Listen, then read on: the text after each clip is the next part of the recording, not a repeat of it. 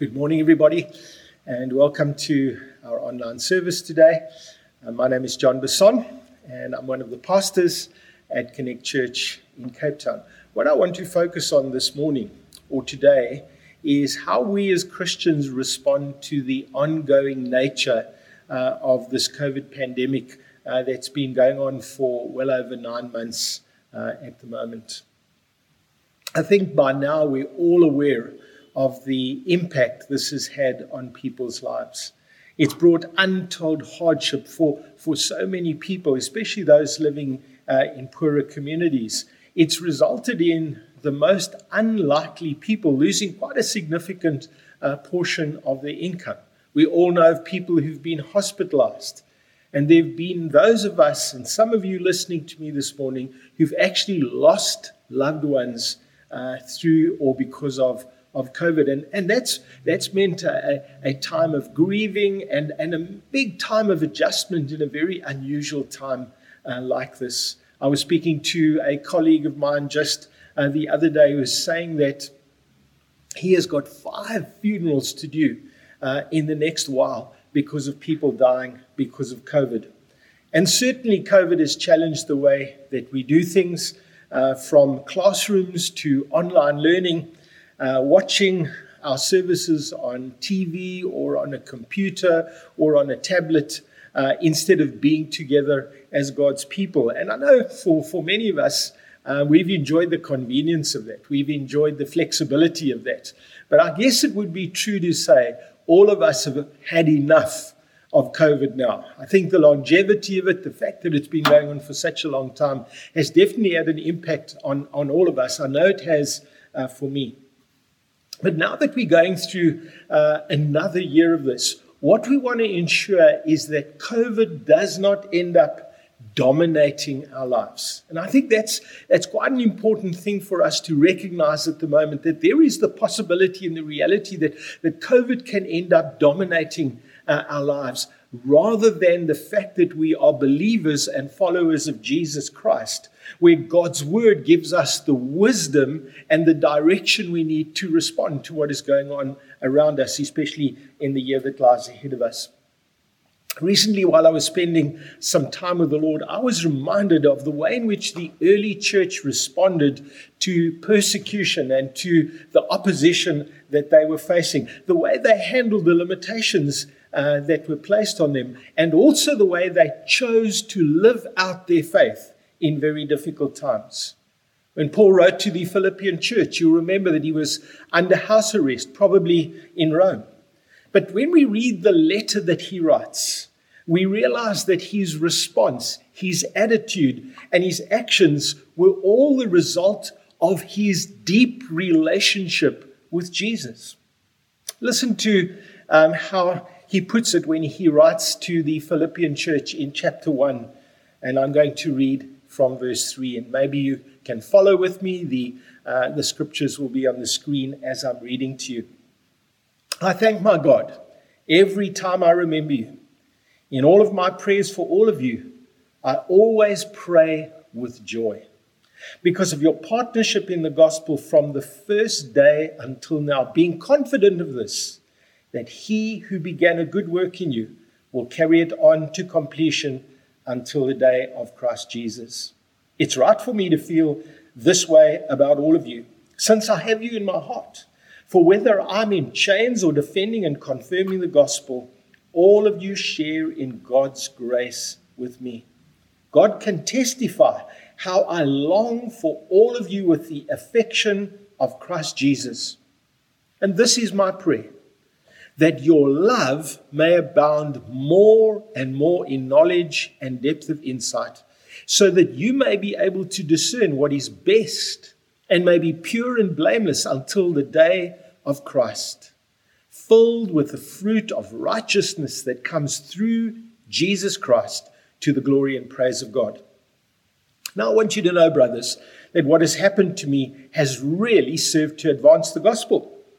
As a result, it's become clear throughout the whole palace guard and to everyone that I'm in chains for Christ. Because of my chains, most of the brothers in the Lord have been encouraged to speak the word of God more courageously and fearlessly.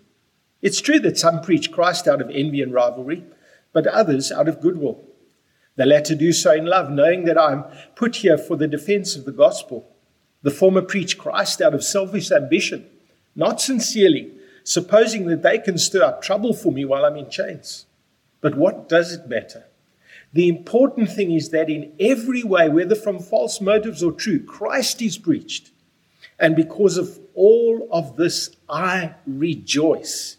Yes, and I will continue to rejoice, for I know that through your prayers and the help given by the Spirit of Jesus Christ, what has happened to me will turn out for my deliverance.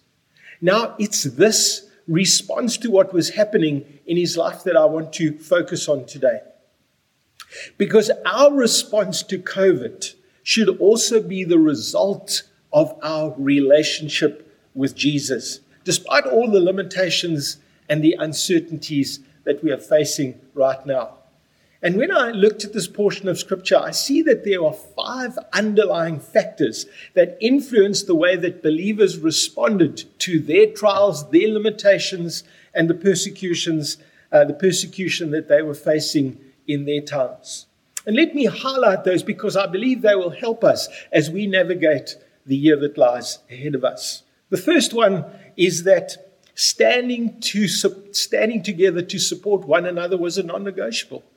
Here were, here were believers who stood together, who supported one another, and for them it was a non negotiable. Look again at verse 3 where Paul says, I thank my God every time I remember you. When Paul, although Paul's in prison, he's thinking about the Philippians. He's got the Philippians on his heart. In verse 7 and 8, he said, It's right for me to feel this way about all of you, since I have you in my heart. For whether I'm in chains or defending and confirming the gospel, all of you share in God's grace with me. I can testify how I long for all of you with the affection of Christ Jesus. And you know, when we read the Bible, it's very obvious that believers made an effort to stand together and to support one another in difficult times. In fact, this is meant to be one of the defining factors of the Christian faith loving God and loving one another. And you know, if this was something automatic, we would not find constant exhortations in the Bible to do so. Listen to what Paul said to the uh, Thessalonian believers when he wrote to them in 1 Thessalonians chapter 4. Now, about brotherly love, we do not need to write to you, for you yourselves have been taught by God to love each other. In fact, you do love all the brothers throughout Macedonia. And listen to this. Yet we urge you, brothers, to do so more and more. But the thing that I want to focus on this today is how we practice this during COVID, how we practice this loving one another, supporting one another, and standing together during COVID. And there are three things that all of us can do as we stand together and as we support one another. Let me highlight them for you uh, this morning because I think they're important. They may be things that are very obvious, but certainly for me, they are things that are very important. The first one is that we, we need to regularly pray for one another. Paul said in verse 4 In all of my prayers for all of you, I always pray with joy. You know, I was personally challenged as I was reading what Paul was praying for as well, that their love for one another would grow deeper and deeper. And the one thing we must not do is limit the scope and the extent of our prayers for one another during the season that lies ahead of us. And, and if we're going to be praying for one another, I think we need to be aware of what's going, what is going on in each other's lives. I think, in, in, in fact, when, when I read what Paul wrote over here, it's appropriate to actually express to one another and convey to one another the fact that we are praying for one another.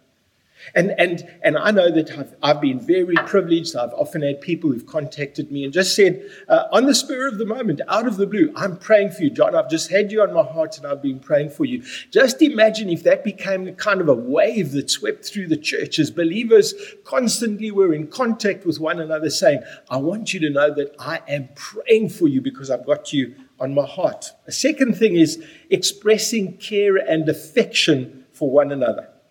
Paul says, It's right for me to feel this way about you, since I have you in, in my heart.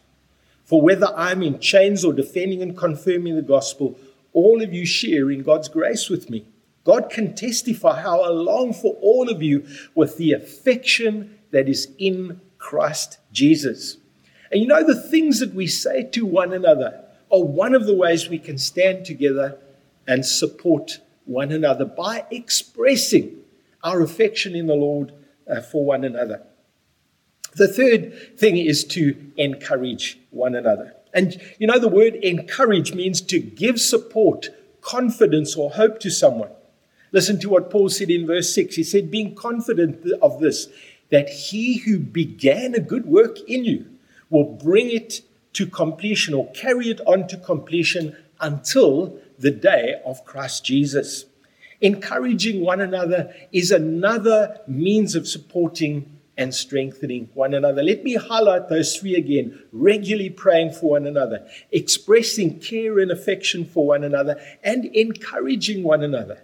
And that's how believers were intentional about standing together and supporting one another in the times that they were going through. Isn't that so appropriate for the times uh, we are living in right now? But the second underlying factor that influenced the way that believers responded to one another was that the changing circumstances that they found themselves in, for example, Paul when he was in prison, provided new opportunities for ministry. Changing circumstances provide new opportunities in ministry. And that's what Paul highlights in verse 12. He said, I want you to know, brothers, that what has happened to me, in other words, the fact that I'm under house arrest, I'm in prison, has really served to advance the gospel. And instead of Paul bemoaning the fact that he was in prison, he was looking at the way, uh, the, the different opportunities this had given him for ministry. And we discover that, that some of the prison guards had come to faith because of Paul being in prison. And obviously, what he would have done would have been to witness and share his faith with him while he was in prison. Believers had become more bold in sharing their faith because of Paul's conduct uh, and witness while he was in prison. Isn't it interesting to note over here how one person's devotion to Christ spurred others on to be devoted to Christ as well? You know, when I was thinking about this message and praying about this message, a saying formed in my mind that almost became uh, the title for the message. It goes like this We must not let the limitations of COVID limit our love for God, our willingness to serve, and our faith in God. I believe this pandemic has only served to highlight the fact that the opportunities for ministry, there are opportunities for ministry all around us.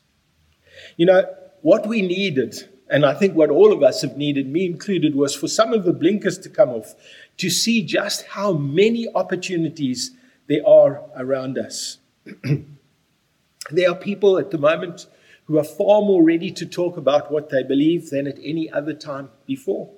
The small things that we're doing are having a much bigger impact on people because people have become so much more appreciative of those small things, those small things like a phone call, dropping off a meal, or contacting somebody to say that you have them on your heart.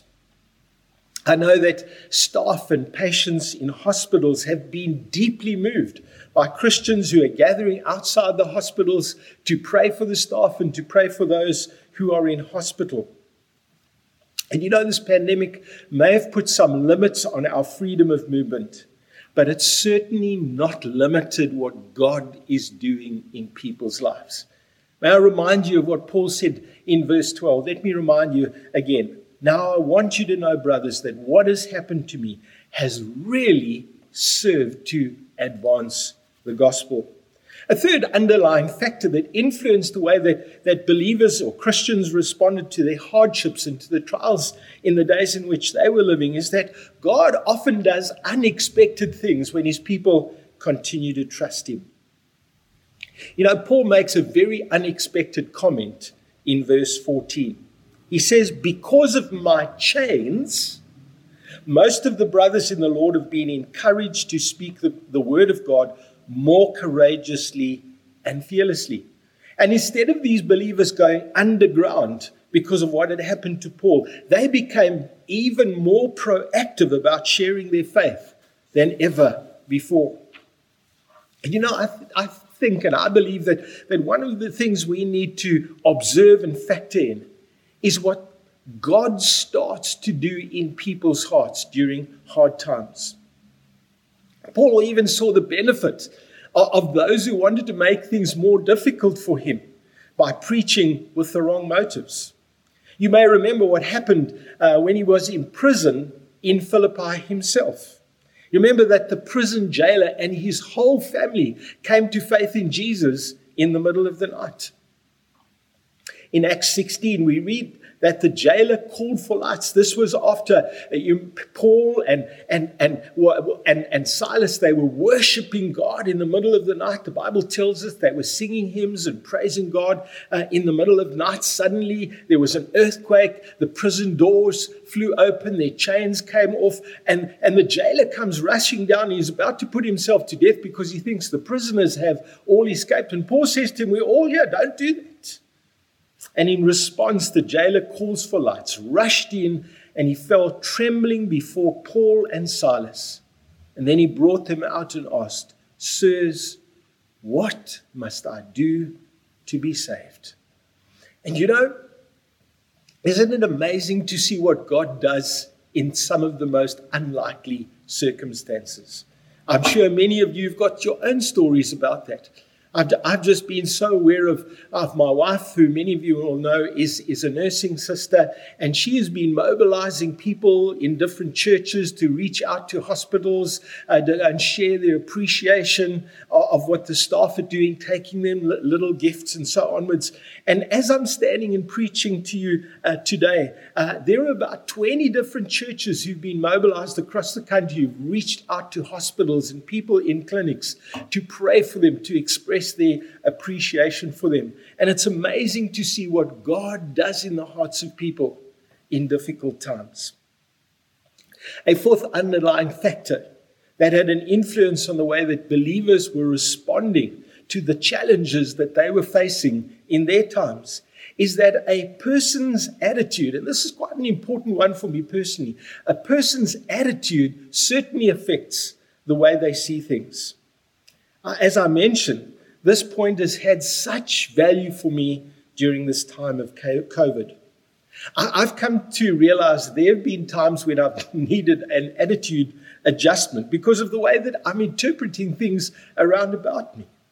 And I don't know if this has happened to you, but you get to yourself, you get to a point where you're just seeing things quite negatively, um, kind of lose sight a little bit of what God is doing. And, and, and there have been times I've needed an attitude adjustment because of that. You know, I often wondered to myself how I would have responded if I was under house arrest or in prison like Paul was. And I'm not suggesting for a moment that it's wrong to be discouraged or disheartened at times, but it's when we choose to stay that way that there's a problem. Listen to some of the comments that Paul makes in his letter to the Philippian church. Now, I've, I've pulled these comments out because when we put them together, we, we begin to pick up a little bit of Paul's attitude uh, and, and his approach to what was happening in his life. In verse 3, he says, I thank God every time I remember you. Verse 4, he said, In all my prayers for all of you, I always pray with joy. Verse 6, he said, I'm confident of this, that he who began a good work within you will bring it to completion. In verse 12, he says, What has happened to me has really served to advance the gospel. Listen to verse 18, but what does it matter? The important thing is that in every way, whether from false motives or true, Christ is preached, and because of this I rejoice. And then verse 19, 18, and 19. Yes, and I will continue to rejoice, for I know that through your prayers and the help given by the Spirit of Jesus Christ, what has happened to me will turn out for my deliverance. And you know, there are times we, we need to come to God and we need to unburden ourselves. Come to me, all you are weary and heavy laden. But we also need to, at the same time, receive His peace and receive His comfort and allow His Spirit to minister to us so that we see what is happening around us through the eyes of faith. Now, the last point, point I, I want to draw out this morning is maybe not all that obvious, but it's certainly an underlying factor that influenced the response of the early church to the challenges they were facing. And it's this it's that God is still sovereign even when things don't work out the way we hoped for.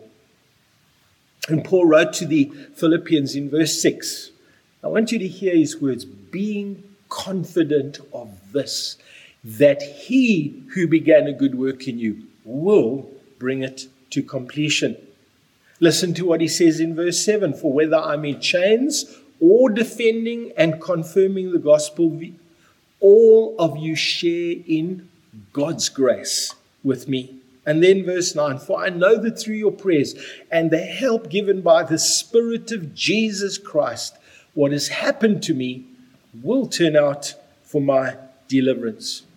God's sovereignty, that word sovereignty, which means that God has got all authority, that all things are under his control, is not an escape clause for Christians when things go wrong. It's, it's not a phrase we use, well, well, God is sovereign when, when things start going wrong. For me, it's a faith builder. That word, God's sovereignty, it's a faith builder because we know and we are confident of the one who is in control. You remember when in the Old Testament, Daniel's three friends, when they were threatened by Nebuchadnezzar because they refused to bow down to his gods and the big idol that he had created. And when he threatened them with being thrown into the fiery furnace, their response to him was this The God we serve is able to save us. But then they go on to say, But even if he does not, we want you to know that we will not serve your God. That's the sovereignty of God. We absolutely trust God. Whatever's going to happen, we trust God because we know the one in whom we have believed. You'll remember that the way that the believers prayed in Acts chapter 4, when facing persecution and opposition from the religious authorities of the day. It says they gathered together to pray in Acts chapter 4. And when they heard this, they raised their voices together in prayer to God. And listen to the words they pray. Here's these words Sovereign Lord, they said, you made the heaven and the earth and the sea and everything that's in them. You spoke through the Holy Spirit, by the Holy Spirit, through the, the mouth of your servant, our father David. Why do the nations rage and the peoples plot in vain? Quoting Psalm 2. The kings of the earth take their stand and the rulers gathered together against the Lord and against his anointed one. Indeed, Herod and Pontius Pilate met together with the Gentiles and the people of Israel in this city to conspire against your holy servant Jesus, whom you anointed.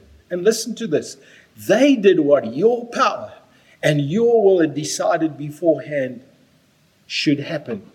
And then listen to the way that they prayed. Now, Lord, now, Lord, consider their threats and enable your servants to speak your word with great boldness. Stretch out your hand to heal and perform miraculous signs and wonders through the name of your holy servant Jesus. The sovereignty of God emboldened them when they, pray, when they prayed. They, they, they prayed with great boldness, trusting God that He would work even more powerfully in their lives. There would be this, this outpouring and filling of the Holy Spirit, that God would do signs, wonders, and miracles. The sovereignty of God is not an escape clause. The sovereignty of God is about is, is one of the ways we express our deep faith and trust in the Lord. If we come back to the theme of this message that I started with earlier on, it's a reminder, or may I say, even a wake up call that COVID must not undermine who we are and what we do, but rather our relationship with Jesus, the work and the power of the Holy Spirit, and the Word of God that will guide us through these days. Let's be alert to these things. Let's be aware of the fact that we are followers of Jesus, that we are people of faith, that we do believe in the sovereign God who has his hand on all things, that we trust in his word, that God will give us the wisdom and the grace that we need for the year that lies ahead of us. Now, I want to take, as I close off, to take a few moments just to pray. And I want to pray that, that we will be alert to the fact that we are his followers that we are called believers because we believe Him and we trust in Him. And that we have a strong faith as we look to Him and that as we trust Him. So, will you pray with me for a few minutes? Father, I want to thank you for this time and this opportunity this morning that we have had to reflect on what is an appropriate response for us who are your followers in this time of COVID, this COVID pandemic. And Lord, you know this has been going on for a long time now. You know this has affected people in so many different ways. Even people, Lord, who, who are, are, have been listening here this morning who've, who've lost loved ones. There are other people, Lord, who've been through the trauma of, cat, of getting COVID and being hospitalized and all that that's gone with that. And maybe some, Lord, who are even still trying to recover. But all of us, Lord, you know, have, have been impacted by this. But Father, I want to pray that you'll give us the grace to keep loving one another. Lord, that you will give us the grace to stand together and support one another. Lord, that our faith and trust will be in you. That you, Lord, will, as you open up many opportunities for ministry, Father, that COVID wouldn't determine what we do, but the fact that we are your followers, that we are followers of Jesus Christ, will determine our response and what we do in the days in which we are living. I pray just for a fresh outpouring of the Holy Spirit upon all of our lives, even for those who are feeling weak at the moment, that God would strengthen you with power in your innermost being so that Christ may dwell in your hearts by faith. Lord, I pray, strengthen your people, give us your peace, enable us to persevere and to push through, because, Lord, we trust in you and we believe in you. And I pray this in the name of Jesus. Amen. And may the Lord richly bless you during the course of the week that lies ahead of you.